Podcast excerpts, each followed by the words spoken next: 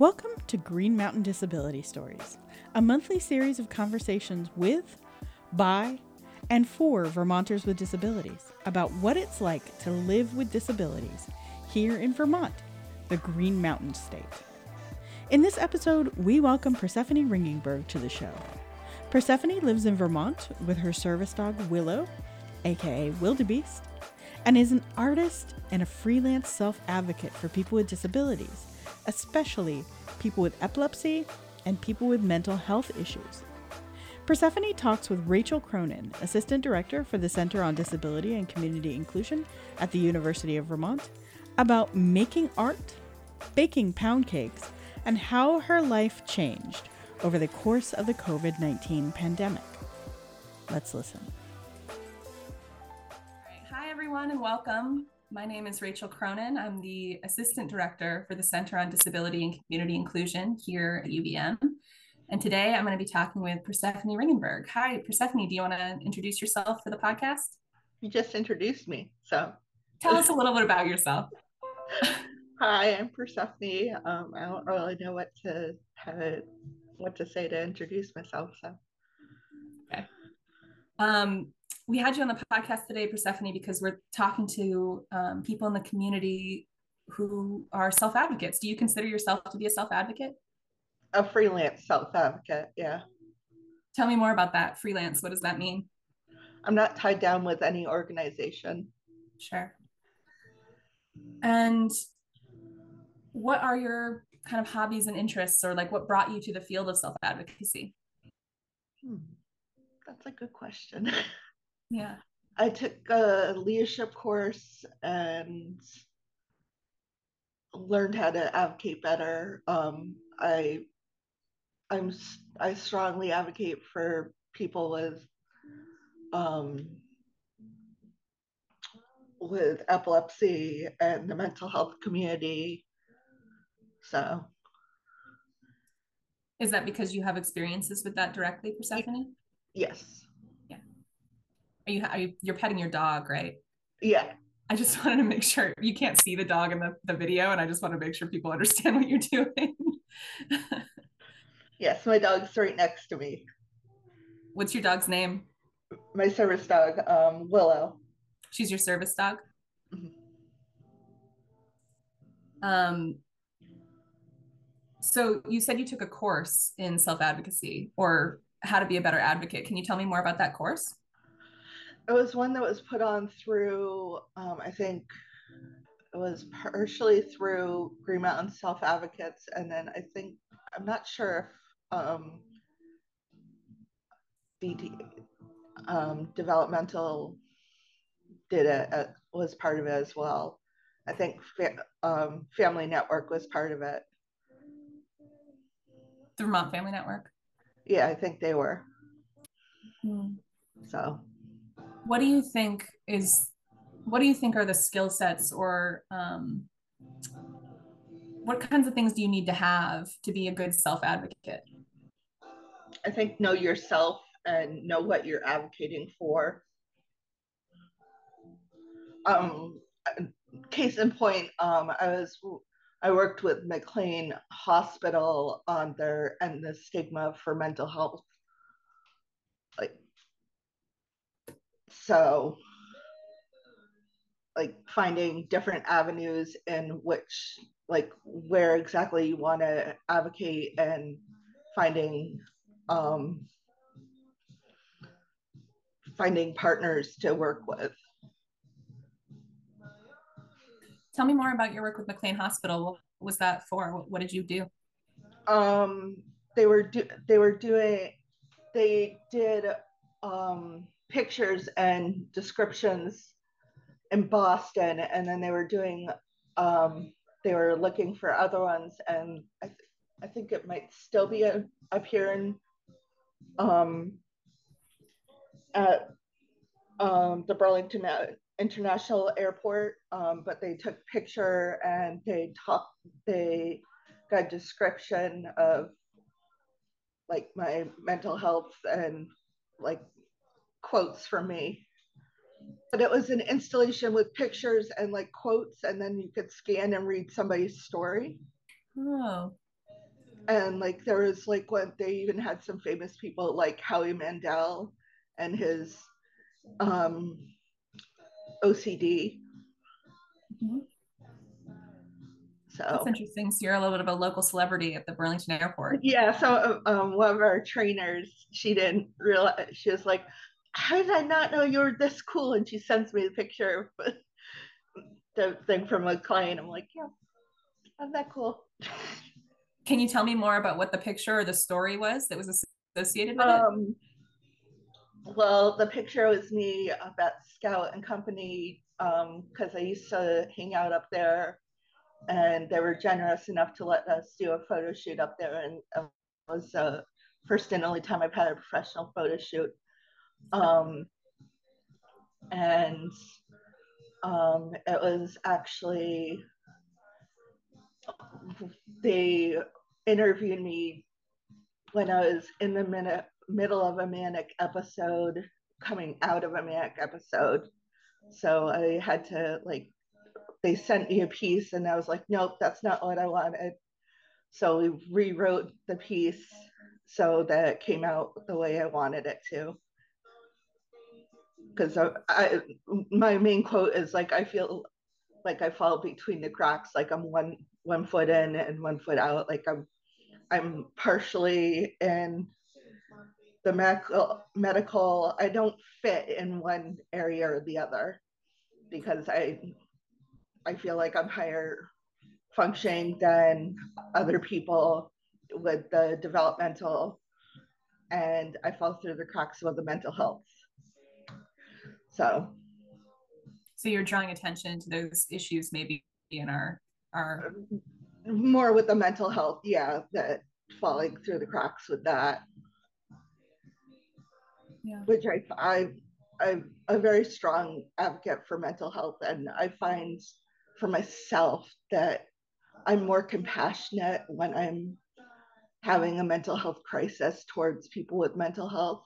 Not to say that I'm not compassionate to them when I'm not, but I'm more like open to being caring and um and just caring in general than I am when I'm not, when I'm just like, another person struggling. So I think it's definitely true that it can be easier to have empathy for people when you've gone through similar struggles as them, right? Yeah. And sharing your story helps people who haven't gone through those struggles maybe have more empathy because they can learn more about what that experience is like.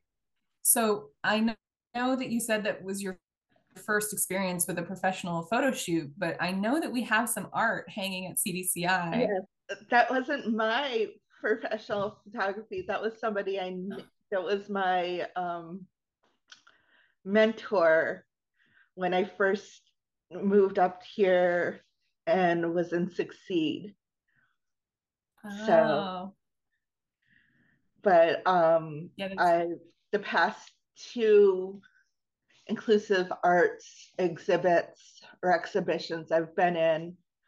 Um, the first one I had a photo in, and the second one, the first one was a new, I had a photo in, and the second one was um, mask. I had a abstract painting in, and I I'm applying for the uh, for it's their fifth um, fifth one, but it would be my third one if I got in, um, which is cycle, and it, I'm hoping to have um, a set of three pictures for to go into that one. So tell me more about your art. Do you mostly do mixed media or do you do photography yeah, or mixed medium, a, a little bit of everything. Like uh, depending what I feel like. Um, it's easier for me to do photos because it's a way for me to just remember and express myself and how I see the world. Um, I haven't painted since I think 2020 or 21, maybe because of the beast I have here. I, I just haven't had the time she she takes up all my time. Willow, so, you mean? Yeah. Oh, Be- her nickname is Beast or Wildebeest. So that's great. I think I've met Willow because I think you came into the the hall when I was there with Willow. Uh, yeah. She seems very sweet. Oh yes. Well, she can be sassy. she's very she's very sassy. So you're hoping to have a display in the next Inclusive Arts Gallery exhibition? Yes. Cool. And you said it was called Cycle, their next? Yep. Do you know do you know what the theme is or what that means? Oh, that that is the theme. Uh, it, that's the title of it is cycle. So that's the theme of so whatever people in, interpret it to mean. Cool. How are you? So, do you know how you're interpreting that yet? Oh yeah, I'm doing it um physics physics. Oh. So I'm doing it with um I the last the first time I entered I used photos from the fair and this time I'm I'm also entering photos from the fair um of hair suspension. Oh, interesting. Tell and me more about that. I don't I don't know that I know what that is. It's where literally people are hanging from their hair. They it's tied pulled up and there's a thing carabiner in there and they're hanging from their hair. Whoa. That must have been cool to see. It sounds kind of scary. So the different positions that they were doing. Yeah. Um, and then you said you did a you did a submission for Inclusive Arts for their mask masked display. Yeah. Can you tell me more about that? Um, that one I'm also waiting to hear whether or not because um, Berlin, um, not Berlin, Barre's um, Hireability was interested in my piece, so I haven't gotten it back. um, but it was a um, abstract painting called Panic, which I did like right at the beginning of the pandemic. And it was funny because my I was paying attention to the news and my mom was like, I was like, we need to stock up on stuff. And my mom's like, oh no, it's not gonna be that bad. the pandemic. like she's like, we'll be fine. And then it comes up to be like four years later. And I think it was it was much more intense than a lot of people expected. I know. My mom was just like, "No, it's not going to be bad. Why do you need a mask?" And all these different things. I'm like, "Are you not paying attention?" Yeah, I know when um, it, before had before the um, COVID had really come to the United States there was some there was some messaging going out that we shouldn't be wearing masks because we want to save them for the healthcare providers, right? right? And how quickly that changed to be like, no, no, no, everyone should be wearing masks. Right. right. Yeah. Like I was like staying home. Um and um the first mask I actually got was from a, a acquaintance friend of mine. They were like asking who needs masks. I paid them and that turned out to be small. And then I got some other one. I had ones made that my dog tore apart.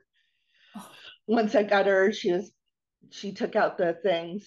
Yes, she gets in stuff. Um wildebeest.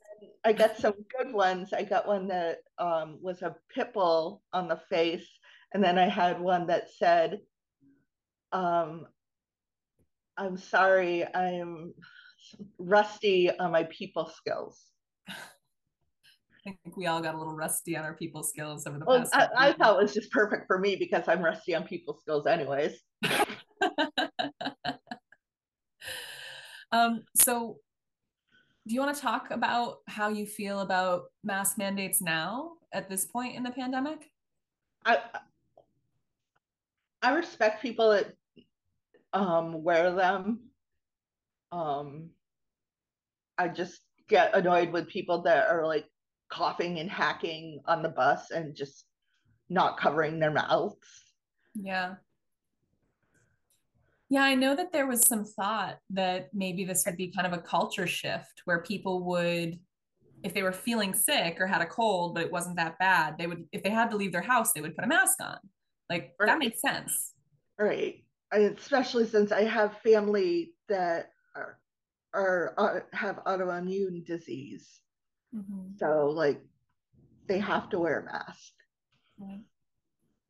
And so the painting you did for Inclusive Arts that was called Panic, I was trying to find it because I wanted to see a picture of it while you were talking, but I can't find it on there. Um, I, I, see the exhibition, but I don't know how to find your specific piece. Hold on. Okay. I can show you. Oh, right. Okay. I do see that on the website. It just didn't label it as yours. I like yeah, that. I can see why you would call it panic too. I, I really feel that. Yeah my, oh, i've got tons of photos for sale. Um most of my paintings are for sale. They're one, one of a kind. It's sort of like my journaling. How do you sell them persephone people can buy uh, just buy them from me like from your instagram? Yeah or, well they can at, contact me and then um like my um my the old um, receptionist at my doctor's office um, wanted a piece of my art and so i brought her one and she gave me a check for it and she was like you should pedal around the hospital with your art. Yeah get a little cart. Yeah and like i made a piece um, for my neurologist of neurons abstract of what i think a neuron looks like and I gave that to him, and I might give. I've got to give him a, another um, piece of art for his retirement next year. That's nice. So yeah, but um, yeah, just contact me, and they could maybe Venmo my mom, or yeah. I have Facebook but they're two different ones that are the same one world through my eyes. Um, but also instagram has the picture has pictures and um, just let me know which ones you want and i could print them out. Do you want to share your instagram handle for people? Um oh sure. It is world through which is spelled T H R O, my eyes. And it's okay. all one world. I'm gonna find you and follow you. It can also it also might show up as just through my eyes. Hmm. So when is the exhibition for Cycle? um 2024. Okay. Know at the beginning of the pandemic, I um, Vermont Tent Company had a bunch of tablecloths that they were donating to people who would sew them into masks, and I ended up picking up tablecloths and sewing masks uh, for people. It was that's what a crazy time. I, I cooked a lot. I, I baked a lot during the pandemic. I would go home because there was no respite or um, staffing. So I would go home, and my mom ended up getting paid for that time. Oh. They were doing that time. I think it was ARIS or the government was doing like because families were being paid for that for taking care of their their children or their family members that were not getting services. So I would go home um, and this was before she moved um, to her new apartment this is when she was in her uh, would be considered mobile home, even though it was stationary. And I baked brownies, baked pound, uh, I think it was pound cake. Something, yeah, I think lemon pound cake, mm. um, cookies, all sorts of different things. And I was just like whipping it up, like each day a different thing. And I, I only did it with the help of my mom because um, I've lost my cooking skills and it was a progressive thing. Um, this is why I advocate for epilepsy and I'm very I'm try to be as much involved with the Epilepsy Foundation as I can. um, due to my seizures. And it wasn't like one seizure, do this. It was like a progression of it. Like, I'm afraid I'm going to have a seizure in front of the uh, stove and burn myself. Um, I can't cut anymore. I've lost all the skills. Like, I used to cook a lot and make different things. Now I I don't do it. Like, yeah, so that must be hard. It, it really is. Like, I I found joy in it. I went to technical school for cooking, and now all those skills are gone. I'm sorry. So okay. it was a it was a pandemic hobby of yours. It was, yeah. It was a fun pandemic. I made some gluten-free um stuff for people that really enjoyed it.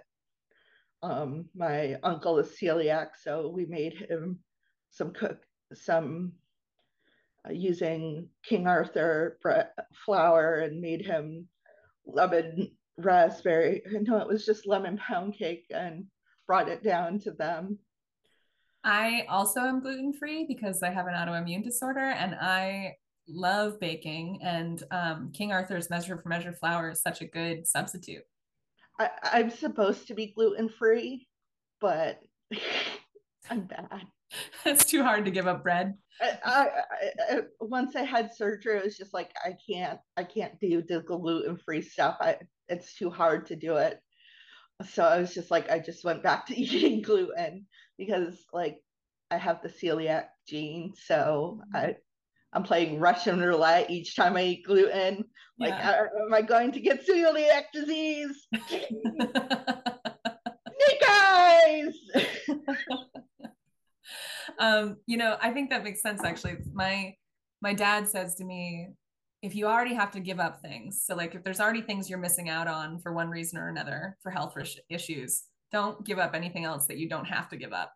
So my uncle, he says um he thinks of gluten as poison and don't eat don't waste it on like McDonald's or something. If you're going to eat gluten, eat something that's really good. And I was just like, I I was just like, I waste, I screwed up. I should have chugged down on that when I was in Disney mm. because I, I um, had their glue. We went to a really expensive place prior to the fireworks. We went, we went for my niece's fifth birthday last year, and the only thing that was good on my plate was the butterscotch pudding everything else was horrible. And I asked my mom, was were your guys' desserts good? They're like, yeah. Like mine was horrible. I should I should scored in on the cashed in on the gluten free gluten. Yeah. If I was good, if we were gonna pay that much, and then my my sister and my mother this uh, on our last day in Disney when we had dinner together, um, at a, a diner, um, they're like, those are some expensive mashed potatoes because that's all I was eating. Oh no! I couldn't find anything on the on the buffet that I wanted. That's funny. Except for some broccoli raw, and then I discovered the pork belly. I was like, these are good, but nothing else is really looking at to me. but yeah. That's funny. I do say when I'm traveling that I allow myself to to eat gluten because I'll never be able to get that stuff again where I'm going, you know? Oh yeah. Well, I know I'm gonna be getting my gluten fixed when I get um Congdon donuts to go to when we go to Maine. Mm. They have they although their gluten-free ones are pretty good too, but their donuts are it's a family tradition to always go there and Those, then go to Maine diner. Are they potato donuts? Is that the thing in Maine? I don't think theirs are. These are homemade donuts. Um, and they're they change their hours from the for off season. It's different than on season. Sure. But they're open like at 6 a.m. to 2 p.m. Wow. Sounds good. When are you going to Maine? Next uh next month. Uh not not next week, but the following week. So that's exciting. And then get to have clam chowder. You're a big clam chowder fan? From Maine Diner, yes. I could eat the whole thing by myself. I've never been there. Oh my god, I love it. Um, we have a meeting this week, I think, for the Community Advisory Council, but you won't go. No, because I have sta- I have staff in the morning, and then I have staff right after that. So busy day. Yes, busy, busy day. What do you mean when you say you have staff? What do you do? Um, I have community support staff, so like I go out in the community. What are you going to be um, doing today, this week? Um, well, today I have I have I'm supposed to have 15 hours, but um we haven't found anyone to fill them. So it's sort of like I have a sub staff and then I have one that I have for four four hours a week. So two hours today and two hours tomorrow. And was that just like totally gone during the pandemic? You didn't have that mm-hmm. support at all? Yep. And have you found post pandemic? I mean, we're not post pandemic. It's, it's, still hard. Like they still haven't been able to fill the position. Um, I have a friend that um, will get paid to hang out with me because because they know like they can do as many hours, but they also have work and a family um, to do do time with me um, because I'm not getting my hours and that there were so many it's like a backlog of hours that I have. And that's just there's just a real staff shortage. Is that what that is? Oh yeah, there's a the, there's a meeting I my mom has been going to um with Jen Garabedian, who I love Jen Garabedian. She's one of my sister's best friends, and she's known me since I was a little kid. Um, and she's working with people and to try figure out the staff shortages. Mm. Do you feel like there's some like light at the end of the tunnel for that? I have no idea because they just even this even the staff I, like I have one good staff I like I had to let I let go once another staff because they were not helpful. And then um this one it's sort of like they sort of put me with people like in the afternoon even though afternoon's not the best time for me. So it's challenging. Yeah do you feel like that's unique in vermont or do you think that's a problem everywhere? Well I, that's the thing is i was also um i put things on my facebook like there was um in one one um, state they're like um, they're wanting there's such a backlog of care for for um, individuals that the state is like at its max of people that they can take in. I see. And so like other people are like well what about us? And like the most and then their parents are having to take care of the children um, with severe disabilities. And then there was one where it was lucky enough that one um, one child but i think they're adult but i'm calling them a child. Because i they're a child to me. I'm almost 40 so everyone's a child. Um, so they were lucky enough to get a support for them so that they could get a job and uh, help them at home. But like other places they're they're still like what about us? Like can't be watching my child 24 7 i yeah. need to be working so it's just like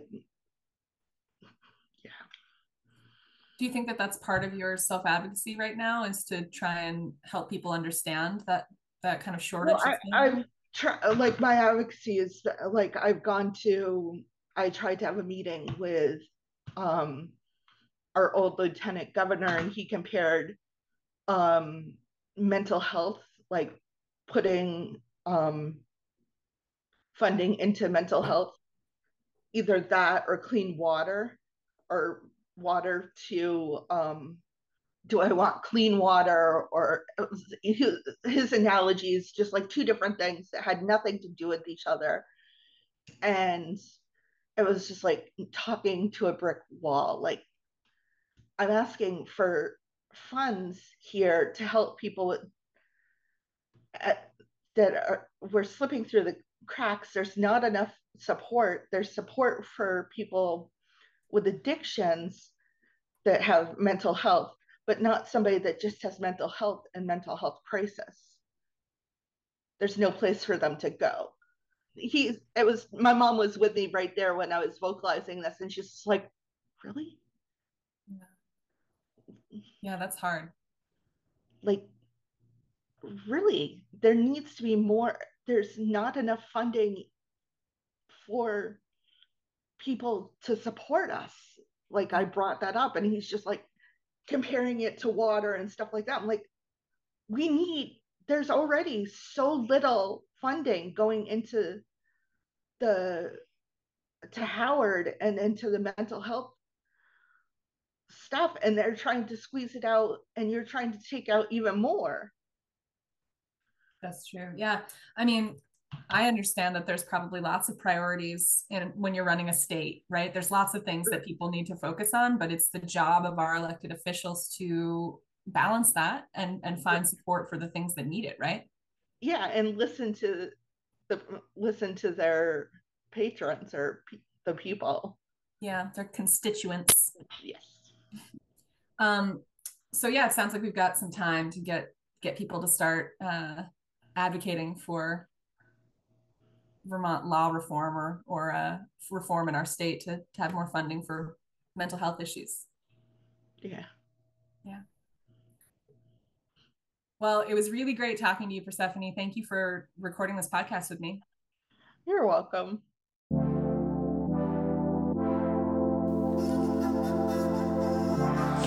You've been listening to Green Mountain Disability Stories, a series published by the Center on Disability and Community Inclusion at the University of Vermont. Thank you to Persephone Ringgenberg and Rachel Cronin for joining us for this episode. You can find a full transcript of the episode, along with photos of Persephone's art, at go.uvm.edu slash green dash mountain dash disability. Thanks for listening.